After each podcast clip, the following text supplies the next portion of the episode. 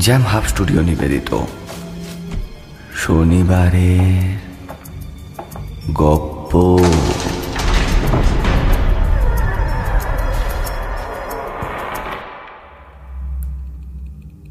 প্রতি শনিবার রহস্য রোমাঞ্চে ভরপুর গল্প দিয়ে সাজানো আমাদের শনিবারের গপ্প শুনতে। সাবস্ক্রাইব করুন আমাদের YouTube channel jam hub studio সঙ্গে থাকুন, শুনতে থাকুন।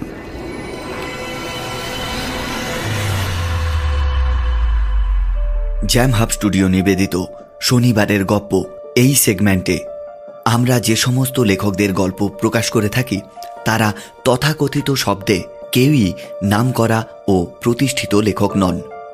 তবে আপনাদের ভালোবাসা এবং লাইক কমেন্ট ও শেয়ারের মাধ্যমে তারাও পাচ্ছেন পরিচিতি। এটি ছিল আমাদের লক্ষ্য। জ্যাম হাব স্টুডিও আপনাদের কাছে চিরকৃতজ্ঞ। আপনাদের এই সাপোর্টের জন্য।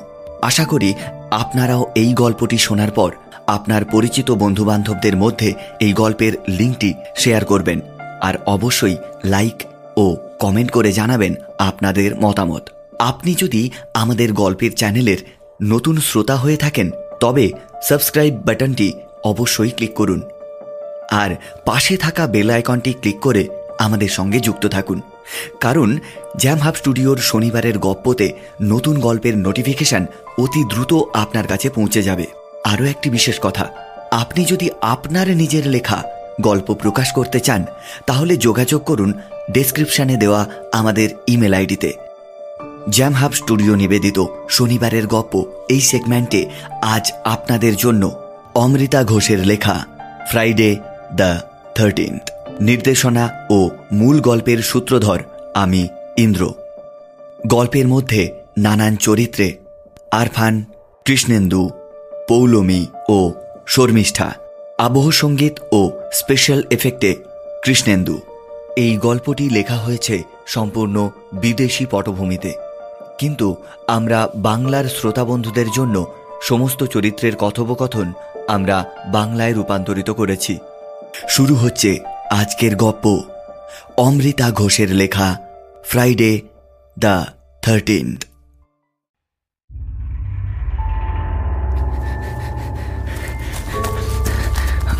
আর একটু জোরে পা চালাই বিকেল তো গড়িয়ে সন্ধে প্রায় নেমে এসছে। ও সন্ধে হওয়ার আগে বাড়ি না পৌঁছতে পারলে নির্ঘাত মৃত্যু। কথাগুলো নিজের মধ্যে বলতে বলতে দেব প্রায় দৌড়তে শুরু করল। ওই তো, ওদের গ্রাম দেখা যাচ্ছে। আর পাঁচ মিনিট এমন গতিতে চললেই সে নিজের গ্রামে পৌঁছে যাবে। কিন্তু গ্রামে প্রবেশ করেও সে নিশ্চিন্ত হতে পারে না। পেছনে ফেলে আসা ঝোপঝাড়ের দিকে ঘুরেও তাকাবার সাহস তার নেই। উপরন্তু গ্রামটাও কেমন যেন নিঝুম হয়ে উঠেছে। আজ সেই ভয়ঙ্কর দিন। ফ্রাইডে দি থার্টিন সমস্ত অশুভ শক্তি আজ জেগে ওঠে। তার উপর ঘোষমান্তের একটা বিশেষ দিন আজ। সব মিলিয়ে আদর্শ সময় অশরীরীদের পৃথিবীর বুকে নেমে আসা। সন্ধে পার হয়ে গেছে। গ্রামের সবাই যে যার তার ঘরের দরজা জানালা বন্ধ করে দিয়েছে। দেব রুদ্ধশ্বাসে দৌড়চ্ছে এখন। ওই তো, আর দুটো বাড়ি পরেই তার ছোট্ট দোতলা বাড়িটা। পেছনে কেউ যেন তার গতির সঙ্গে পাল্লা দিয়ে দৌড়চ্ছে। এই বুঝি তার হাতটা দেবকে ধরে ফেলবে। তার মনে হচ্ছে সে নিজের বাড়ি অবধি পৌঁছতেও পারবে না। যদিও গ্রামটা তার নিজের, এখানে সবাই তার চেনা। কিন্তু যতই চেনা হোক, কেউ তার জন্য আজ দরজা খুলবে না। আজ কাউকে বিশ্বাস করতে নেই। আজ যারা হাজারে হাজারে তাদের গ্রামে সারা রাত ঘুরে বেড়াবে, তারা যে কোনো সময়, যে কোনো রূপ নিতে সক্ষম। হায় মাদার মেরি, কোন কুক্ষণে আজ আমি দুপুরে বার হয়েছিলাম? আমাকে তুমি ক্ষমা করো। মেরি, আমাকে তুমি ক্ষমা করো। এইসব বলতে বলতে দেব দেখে সে অবশেষে নিজের বাড়ি পৌঁছে গেছে।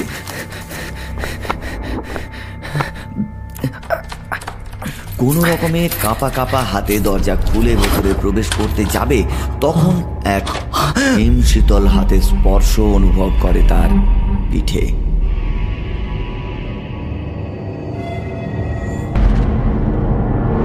এই যে, আবার তুমি ওই গলায় মালা ঝুলিয়ে তান্ত্রিক সেজে যজ্ঞ করতে বসেছো? সত্যি এই এত দূরে ইউরোপের মতো জায়গায় থেকে তুমি এখনও এসব বুজরুকে ছাড়তে পারোনি? মিঠি ঝাঁপিয়ে ওঠে তার প্রবাসী সাইকোলজির প্রফেসর স্বামী দ্বীপের ওপর। তোমাকে তো কতবার বলেছি এসব বুজরুকি নয়। আরে আজ বাঙালিদের ভূত চতুর্দশী। জন্ম তো ওই গ্রাম বাংলার চাষি ঘরে। তা সেখানে ভূত চতুর্দশীর দিন না হয় অন্ধকারে খালে বিলে তেনারা নেচে বেড়াবে। তা বলে তাদের এই ঝাঁ চকচকে দেশটায় আনার জন্য কেন টানাটানি শুনি? হ্যাঁ গ্রামের ছেলে আমি। আর এসব বিশ্বাসও করি। আরে পড়াশোনার সাথে সাথে তন্ত্রবিদ্যাও আমার আয়ত্তে। তা তুমি মানো আর নাই মানো? না ও সব আমি মানি না। দেখো আফটার অল আমি একজন এনারাই যে দেশে থেকে তুমি গর্ব করছ সে দেশের লোকেদের কাছেও আজকের দিনটি ভয়ঙ্কর। জানো তো আজ ফ্রাইডে দ্য থার্টিন এখানে গ্রামের কোনো মানুষ আজ বিকেলের পর বাইরে থাকে না। তোমার যত সব ভুলভাল কথা। কেন? বিশ্বাস হয় না? না। ঠিক আছে চলো এক ঘণ্টার মধ্যে বেরিয়ে পড়ি। এখান থেকে কুড়ি কিলোমিটার গেলেই বেলপোল গ্রাম। আজ তোমাকে এই দীপতান্ত্রিক ভূতে বিশ্বাস করাবে। ঠিক আছে আমি রাজি চলো। মিঠির মুখে একটা অবজ্ঞার হাসি খেলে যায়। দীপ বাইরে রাস্তাটার দিকে তাকিয়ে ভ্রু কুঁচকে কি যেন ভাবতে থাকে। সাইকোলজির প্রফেসর প্রদীপ মাইতি চাকরি থেকে অবসর নিয়েছেন। না এখনও বয়স হয়নি। কিন্তু তার আর ভালো লাগে না পড়াতে, বরং ঘরের কাজকর্মে তার বেশি মন। তিনি এনআরআই বলে যথেষ্ট গর্ববোধ করেন আজকাল। মানুষটা যেন কেমন বদলে গেছে এই শেষের দু বছরে। সে যাই হোক, আজ সমস্ত স্টুডেন্টদের বাড়িতে ডেকেছিলেন। তাদের জন্য অনেক কিছু নিজেই রান্না করেছেন। একবার তার একবার তার স্ত্রী মিষ্টি মাইতি এসেছিল বটে। কিন্তু এতগুলো ছেলে মেয়েকে তাদের স্টাডি রুমে দেখে খুব একটা খুশি হয়েছেন বলে মনে হয় না। মিষ্টি মাইতি দেখতে একদম ইংরেজ। লাল চুল আর টক টকে গায়ের রং। দুবছর আগে নাকি উনি দেখতে তেমন সুন্দরী ছিলেন না। উনি স্টাডি রুম থেকে বেরিয়ে যেতে প্রদীপবাবু কথা বলা শুরু করলেন। দীপ আর মিঠির যে গল্পটা শুরু করেছিলাম, সেটা আজ অন্তিম পর্ব। তোমাদের বলব তাই এখানে ডাকা। সমস্ত স্টুডেন্ট ইউরোপের তারা তাদের নীল সমুদ্রের মতো চোখে উৎসাহী হয়ে প্রদীপ মাইতির দিকে তাকিয়ে আছে দেখে তিনি সামনে রাখা একটা খবরের কাগজ হাতে নিয়ে বলতে শুরু করলেন। এই দু বছরে প্রতি মাসের ১৩ তারিখ এই অঞ্চলটায় কেউ না কেউ অপঘাতে মারা যাচ্ছে। দিনটা ফ্রাইডে হলে আরও সাংঘাতিক। ওনার কথা শেষ হতে না হতে স্যার কেন অন্য বিষয়ে কথা বলছেন? আগে বাকি গল্পটা বলুন। হ্যাঁ হ্যাঁ হ্যাঁ। ডোনা বলছি। কত দূর যেন বলেছিলাম? ওই তো জাস্ট শুরু করেছিলেন দেবকে নিয়ে আর দীপ এবং মিঠি ওরা যে যাবে ভূত দেখতে ওইটুকু। হ্যাঁ ফ্রাইডে দ্য থার্টিনের ভূত দেখা। বলছি শোনো। সেই ঠান্ডা শীতল হাতটা কোনো রকমে ছাড়িয়ে ভেতরে এসে দরজা তো বন্ধ করে দিল ডেব কিন্তু তখনই চোখে পড়ল সেই ছায়ামূর্তি। কোনো রকমে আজ বেঁচে গেছে। সমস্ত নিচ তলাটা অন্ধকার। তবে জানালাগুলো খোলা। সে জানতো না আজ কপালে কি আছে তার। আগে একটা আলোর ব্যবস্থা করতে হবে তাকে। এই বলে ডেভ একটা মোমবাতি জ্বালল।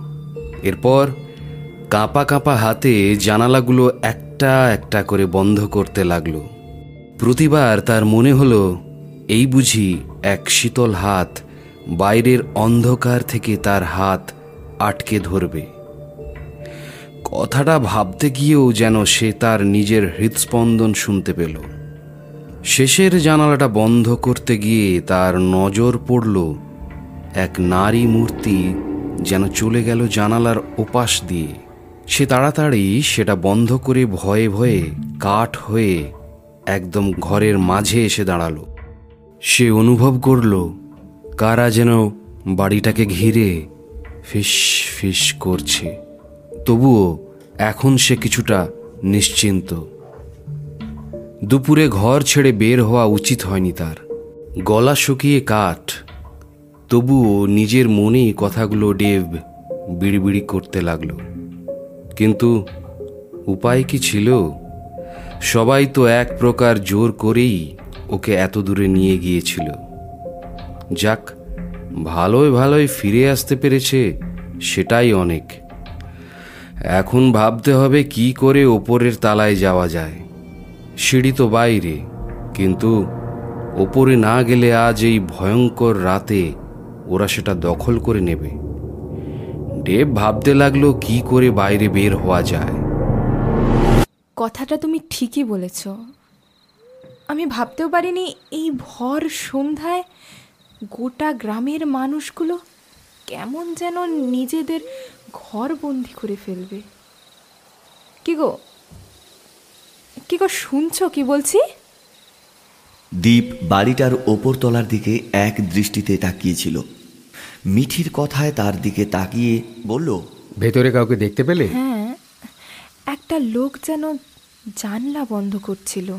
স্পষ্ট দেখেছ? আচ্ছা ভূত দেখাবে বলে তো নিয়ে এলে। আবার এখানে এসে কেন তখন ওই লোকটার পেছনে এমন করে দৌড়ালে বলো তো? আর এখন আবার সেই লোকটার বাড়ির আশেপাশে আমরা কেন ভূতের মতো ঘুরে বেড়াচ্ছি? বলতে পারো? বলব বলব। সব বলব। চলো উপরে যাই। আরে অন্যের বাড়িতে তাকে জিজ্ঞেস না করে কেন যাব? আর ওই লাল চুলের ইংরেজটা কিন্তু পুলিশ ডেকে আনবে। এখানে আইন পুলিশ এসব কিন্তু তোমার গ্রামের মতো কচ্ছপের গতিতে চলে না সেটা কিন্তু তুমি ভালোভাবেই জানো। বাড়িটা এই মুহূর্তে বাঁধতে হবে। কথা বাড়িও না উপরে চলো। মিঠির হাত ধরে দীপ এক প্রকার তাকে টানতে টানতে সিঁড়ির দিকে গেল। নভেম্বর মাস। বেশ ঠান্ডা পড়ে গেছে। তার মধ্যে আকাশে মেঘ। বৃষ্টি নামলে ঠান্ডা আরও বাড়বে। দীপ কি তাহলে একটা আস্তানার জন্য মিঠিকে এই বাড়িতে নিয়ে যাচ্ছে? কিন্তু তাহলে নিচের ইংরেজ ভদ্রলোককে সরাসরি বললেই তো হতো। কিন্তু না। ফ্রাইডে দ্য থার্টিনে এ গ্রামের কেউ তাদের জন্য দরজা খুলবে না। হয়তো তাই এক প্রকার চোরের মতো অতি সন্তর্পণে পা টিপে টিপে ওরা দুজন উপরে উঠে এলো। ওপরের ঘর খোলাই ছিল। দীপ মিঠিকে নিয়ে সেখানে ঢুকে নিজের ব্যাকপ্যাক থেকে কিছু ফুল, একটা বোতলের থেকে ঠাকুরের জল বের করে সেগুলো হাতে নিয়ে মন্ত্র পড়ে সমস্ত দরজা জানালায় ছড়িয়ে দিল। আর তখনই নিচের তলা থেকে ধূপ ধাপ আওয়াজ শুরু হলো। এই শুরু হলো। আমি তাহলে ঠিকই ধরেছি। এই কি বিড়বিড় করছ? আমাকে কিছু বলবে? হ্যাঁ বলছি। ব্যাগে যা খাবার আছে খেয়ে বিশ্রাম নাও। আমি সারা রাত জেগে থাকব। কোনো রকম পরিস্থিতিতে এই দরজার বাইরে তুমি যাবে না।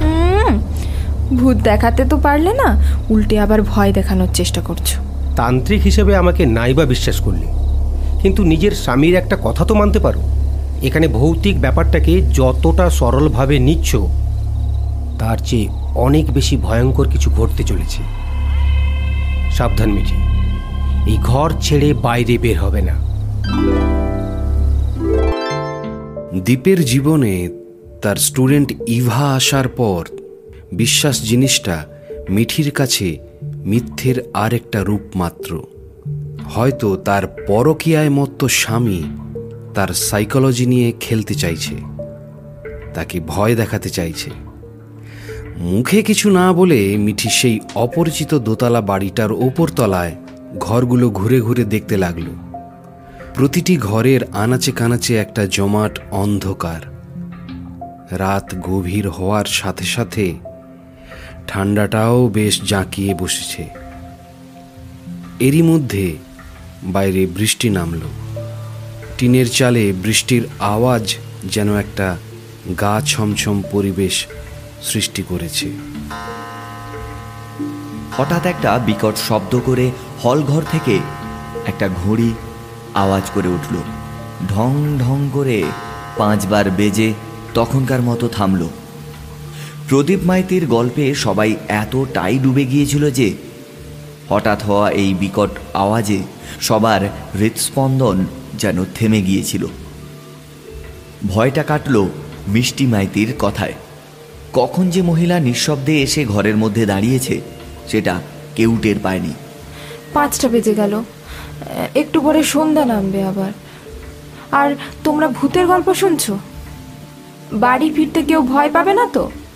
দেখতে বিদেশিনী। অথচ কি সুন্দরভাবে বাংলায় কথা বলছেন। কিন্তু গলার আওয়াজ কেমন যেন ঠিক জীবিত মানুষের মতো নয়।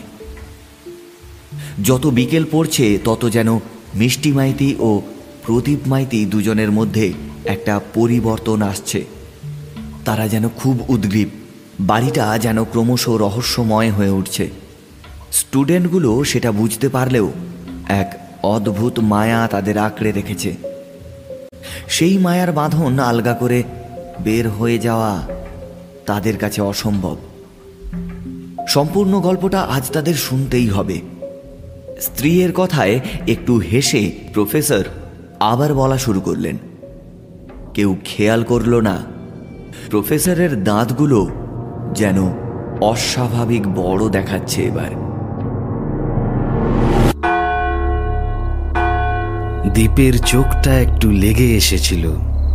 হঠাৎ গ্রামের গির্জা থেকে ভেসে আসা ঢং ঢং ঢং আওয়াজে বোঝা গেল রাত তিনটে বাজে। ধড়মড় করে উঠে বসল সে। মিঠি কোথায়? মিঠি ওটা ওটা মিঠির গলা না? কি সর্বনাশ। ও কার সাথে এত রাতে কথা বলছে? এই সময় অশরীরী শক্তি সবচাইতে বেশি শক্তিশালী হয়। মেয়েটা কিছু ভুল করে ফেললে আমার পক্ষেও সব ঠিক করা সম্ভব হবে না। এতটা রিস্ক নিয়ে এসেছি আর ওর সাথেও আমাকে বেঘরে প্রাণ দিতে হতে পারে। যেদিক থেকে মিঠির আওয়াজ আসছে, সে দৌড়ে যায় সেদিকে। গিয়ে দেখে দরজার সামনে দাঁড়িয়ে বাইরে থাকা কারোর সাথে কথা বলছে মিঠি। আপনাকে না জানিয়ে আপনার বাড়িতে আশ্রয় নিয়েছি আর ঘরের ভেতর থেকেই কথা বলছি। ইস। এই বলে মিঠি যেই এক পা বের করতে গিয়েছে দীপ এক হ্যাঁচকা টানে তাকে ঘরে ঢুকিয়ে ধমকের সুরে বলল এত রাতে কোথায় যাচ্ছ? বলেছিলাম না এই উপরতলাটা মন্ত্র দিয়ে বেঁধে রেখেছি। আজ এটার বাইরে যাবে না। মিঠি যেন এক ঘোরের মধ্য থেকে বেরিয়ে এলো। সে ফ্যাল ফ্যাল করে তাকিয়ে দীপকে বলল এই বাড়িটার মালিক মিস্টার ডেভ এসেছিল।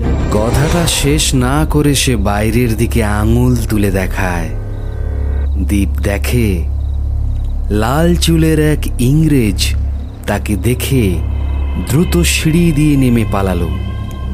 যাওয়ার আগে মিঠির শরীরটার দিকে এক লোলুপ দৃষ্টি দিয়ে গেল, আর সেটা দেখে দ্বীপের ঠোঁটের কোনায় যে এক পাশবিক হাসি খেলে যায়, সেটা কিন্তু মিঠির দৃষ্টি এড়ালো না। তার হঠাৎ মনে হয়, ভূত দেখানোর ছলনায় দ্বীপ তার বিরুদ্ধে এক ষড়যন্ত্রের রচনা করেছে। তাহলে কি তার স্বামী ইভার জন্য এত নিচে নেমে গেছে যে আজ তাকে পরপুরুষের কাছে সঁপে দিতে চায়, সে আর ভাবতে পারল না। এক ঘৃণা আর ভয় দুটোই তার মনকে ভারী করে তুলল। সে ভাবল, কোনো মতে আজ রাতটা কাটিয়ে সে কাল সকালবেলায় এখান থেকে চলে যাবে। পরের দিন মিঠি তাড়া দিচ্ছে দেখে দ্বীপ নিচে নেমে আসলো। বাইরে তখন ঘন কুয়াশা।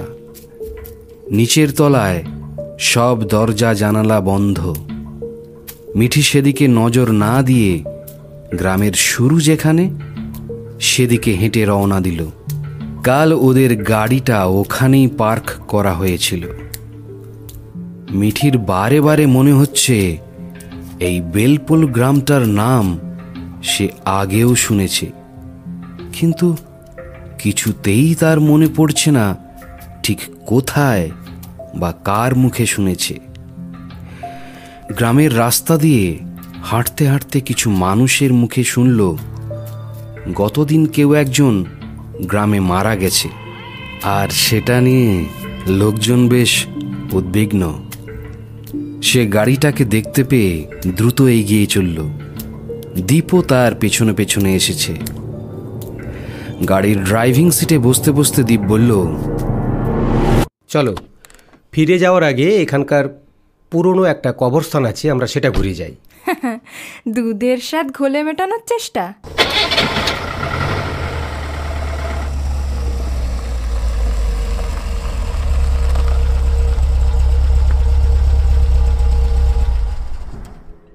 কবরস্থানটা ঘুরে ঘুরে দেখতে মিঠির বেশ ভালো লাগছে। চারিদিক কেমন শান্ত, ঠিক যেন ঝড়ের পূর্ব মুহূর্ত। কুয়াশা কেটে গেছে, কিন্তু আকাশটা আবার ধীরে ধীরে মেঘে ঢাকা পড়েছে। এই কবরস্থানটা একটা উঁচু নিচু ঢালু জমির উপর অবস্থিত। চারপাশটা অনেক বড় বড় দৈত্যাকার গাছ দিয়ে ঢাকা।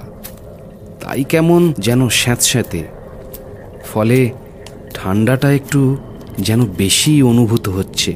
কবরস্থানে এমন একটা পরিবেশ বেশ মানানসই। কি বলো তান্ত্রিক দ্বীপ?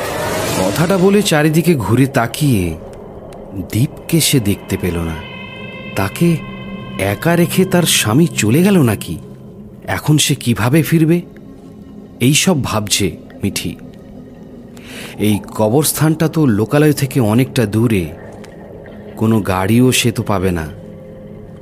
এদিকে বেশ দেরি হয়ে গেছে। এখন উপায়? হেঁটে ফেরা ছাড়া উপায় নেই। সে দ্রুত পা চালাতে লাগল। হঠাৎ একটা কবরে তার দৃষ্টি আটকে যায়।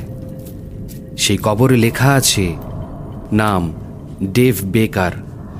স্থান বেলপুল গ্রাম, মৃত্যুদিন ফ্রাইডে থার্টিন্থ নভেম্বর দু হাজার আঠারো।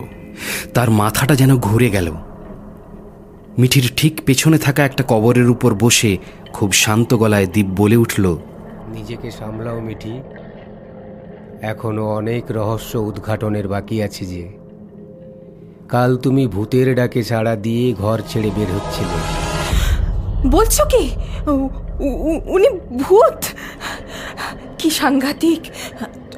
তুমি আমাকে বাঁচিয়েছো দীপ আর আর- আর আমি কিনা তোমার উপর সন্দেহ করেছিলাম।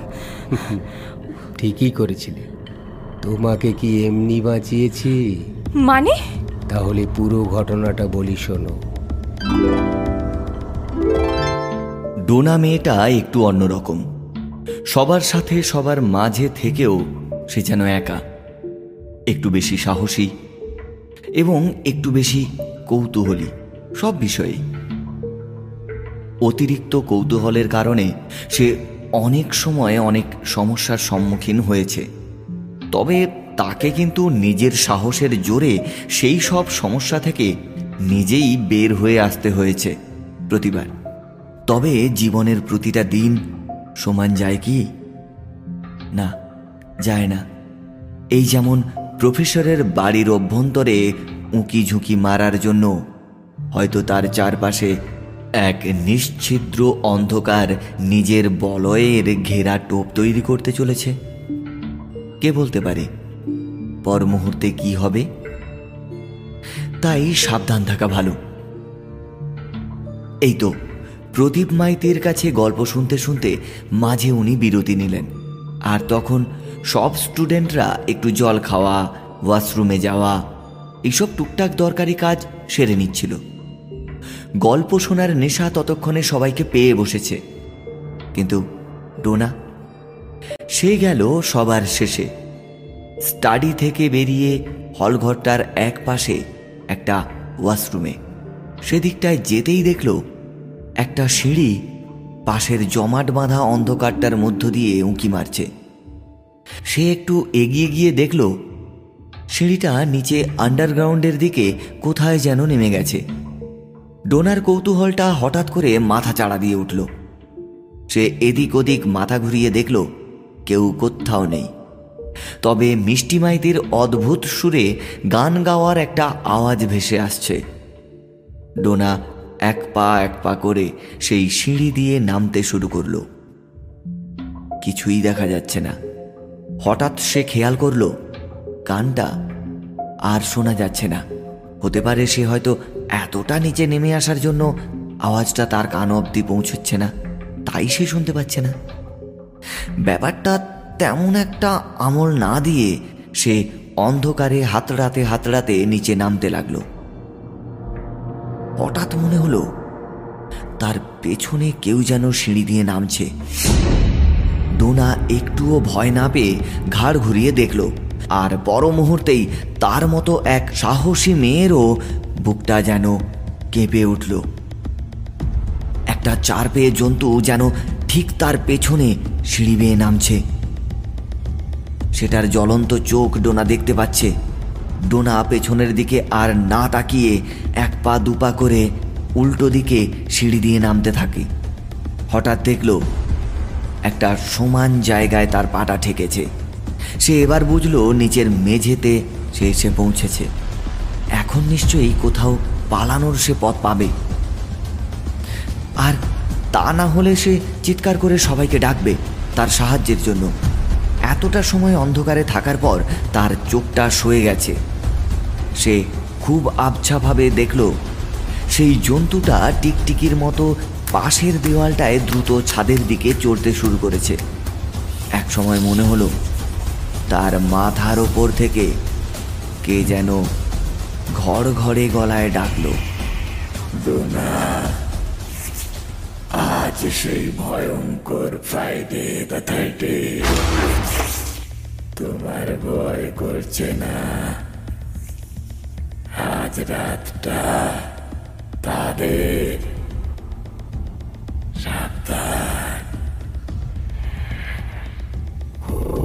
সাবধান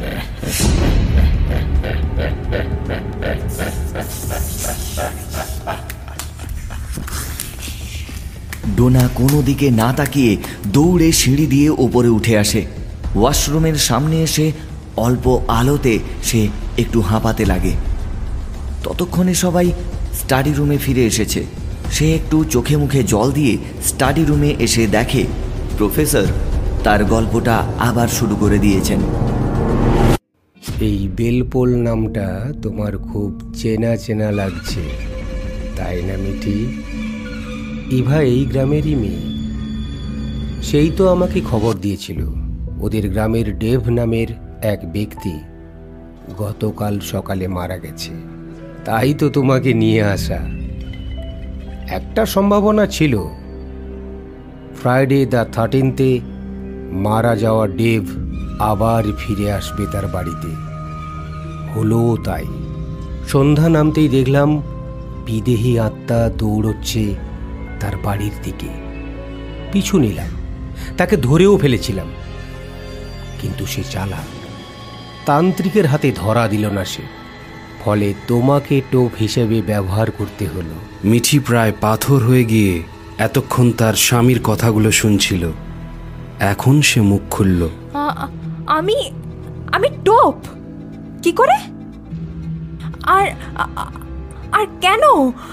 ওই যে এক ঢিলে দুই পাখি মারা একটা আত্মাকে বশ মানানোই এক তান্ত্রিকের শক্তির মান নির্ধারক। আর তোমাকেও তো আমার আর ইভার মাঝের কাটা হওয়া থেকে বিরত রাখতে হবে। আমাকে মেরে ফেললেও কোনো সম্পত্তি পাবে না। এই এই অগাধ সম্পত্তির লোভেই তো আমাকে বিয়ে করেছ, তাই না? না হলে তোমার মতো সুপুরুষ, এনারাই বল আমার মতো কুৎসিত কুৎসিত দেখতে মেঘে বিয়ে করে। আবার বিয়ে করার পর আমার সব আবদার মানে? আমি বুঝতে পেরেছি সব, বুঝতে পেরেছি। মিঠির চোখ দুটো আহত বাঘিনীর মতো জলজল করে উঠল। তাই তো তোমার পরিণতি আরও ভয়ঙ্কর। তুমি মরবে। তুমি মরবে তোমার শরীরে ডেভের আত্মাকে আমি বন্ধ করে রাখব। আর তুমি বন্দিনী থাকবে ডেভের বাড়িতে। আজ অমাবস্যা। ছেড়ে দাও আমাকে। আজ সন্ধ্যায় ওই বাড়িটার নিচতলাটা মন্ত্র দিয়ে বেঁধে দেব। ব্যাস। তারপর তোমার ওই সম্পত্তি আমার। ইভা আমার।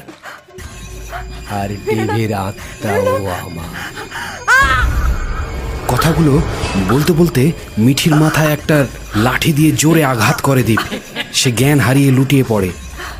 আর মেঘে ঢাকা আকাশকে কাঁপিয়ে এক পৈশাচিক হাসি হেসে ওঠে দীপতান্ত্রিক।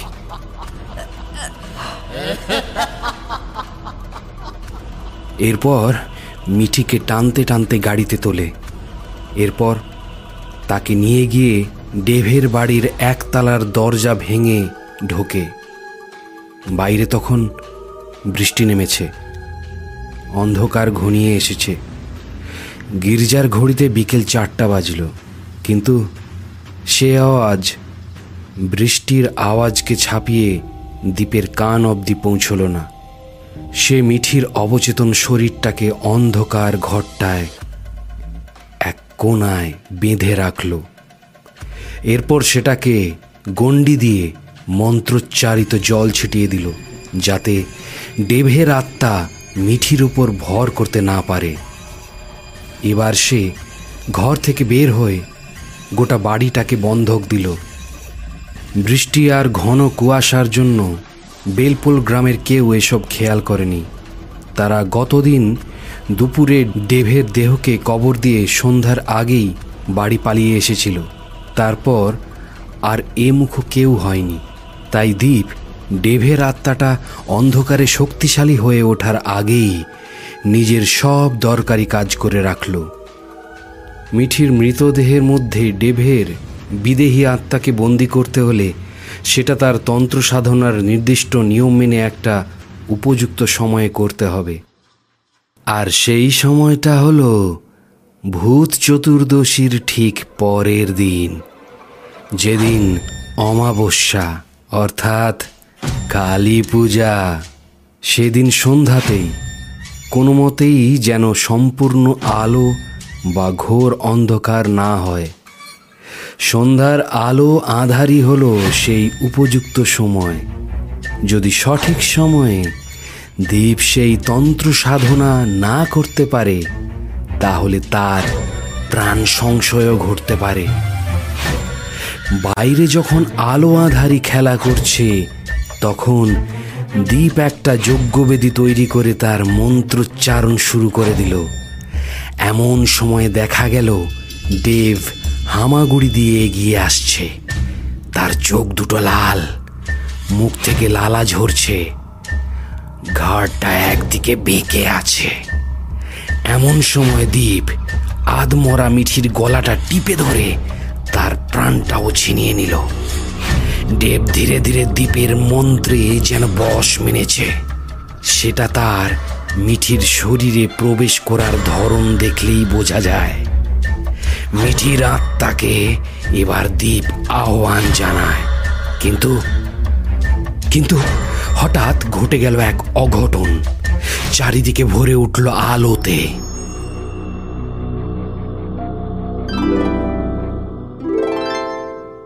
Dona is everything all right হঠাৎ প্রদীপ মাইতি গল্প বলা থামিয়ে ডোনাকে জিজ্ঞাসা করে ওঠেন।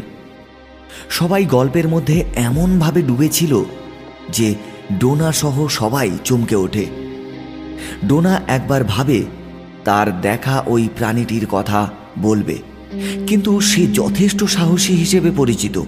ফলে এসব বললে কেউ তো বিশ্বাস করবেই না, উল্টে একটা ভূতের গল্প শুনে ভয় পেয়ে হ্যালুসিনেট করেছে বলে সবাই ভাববে।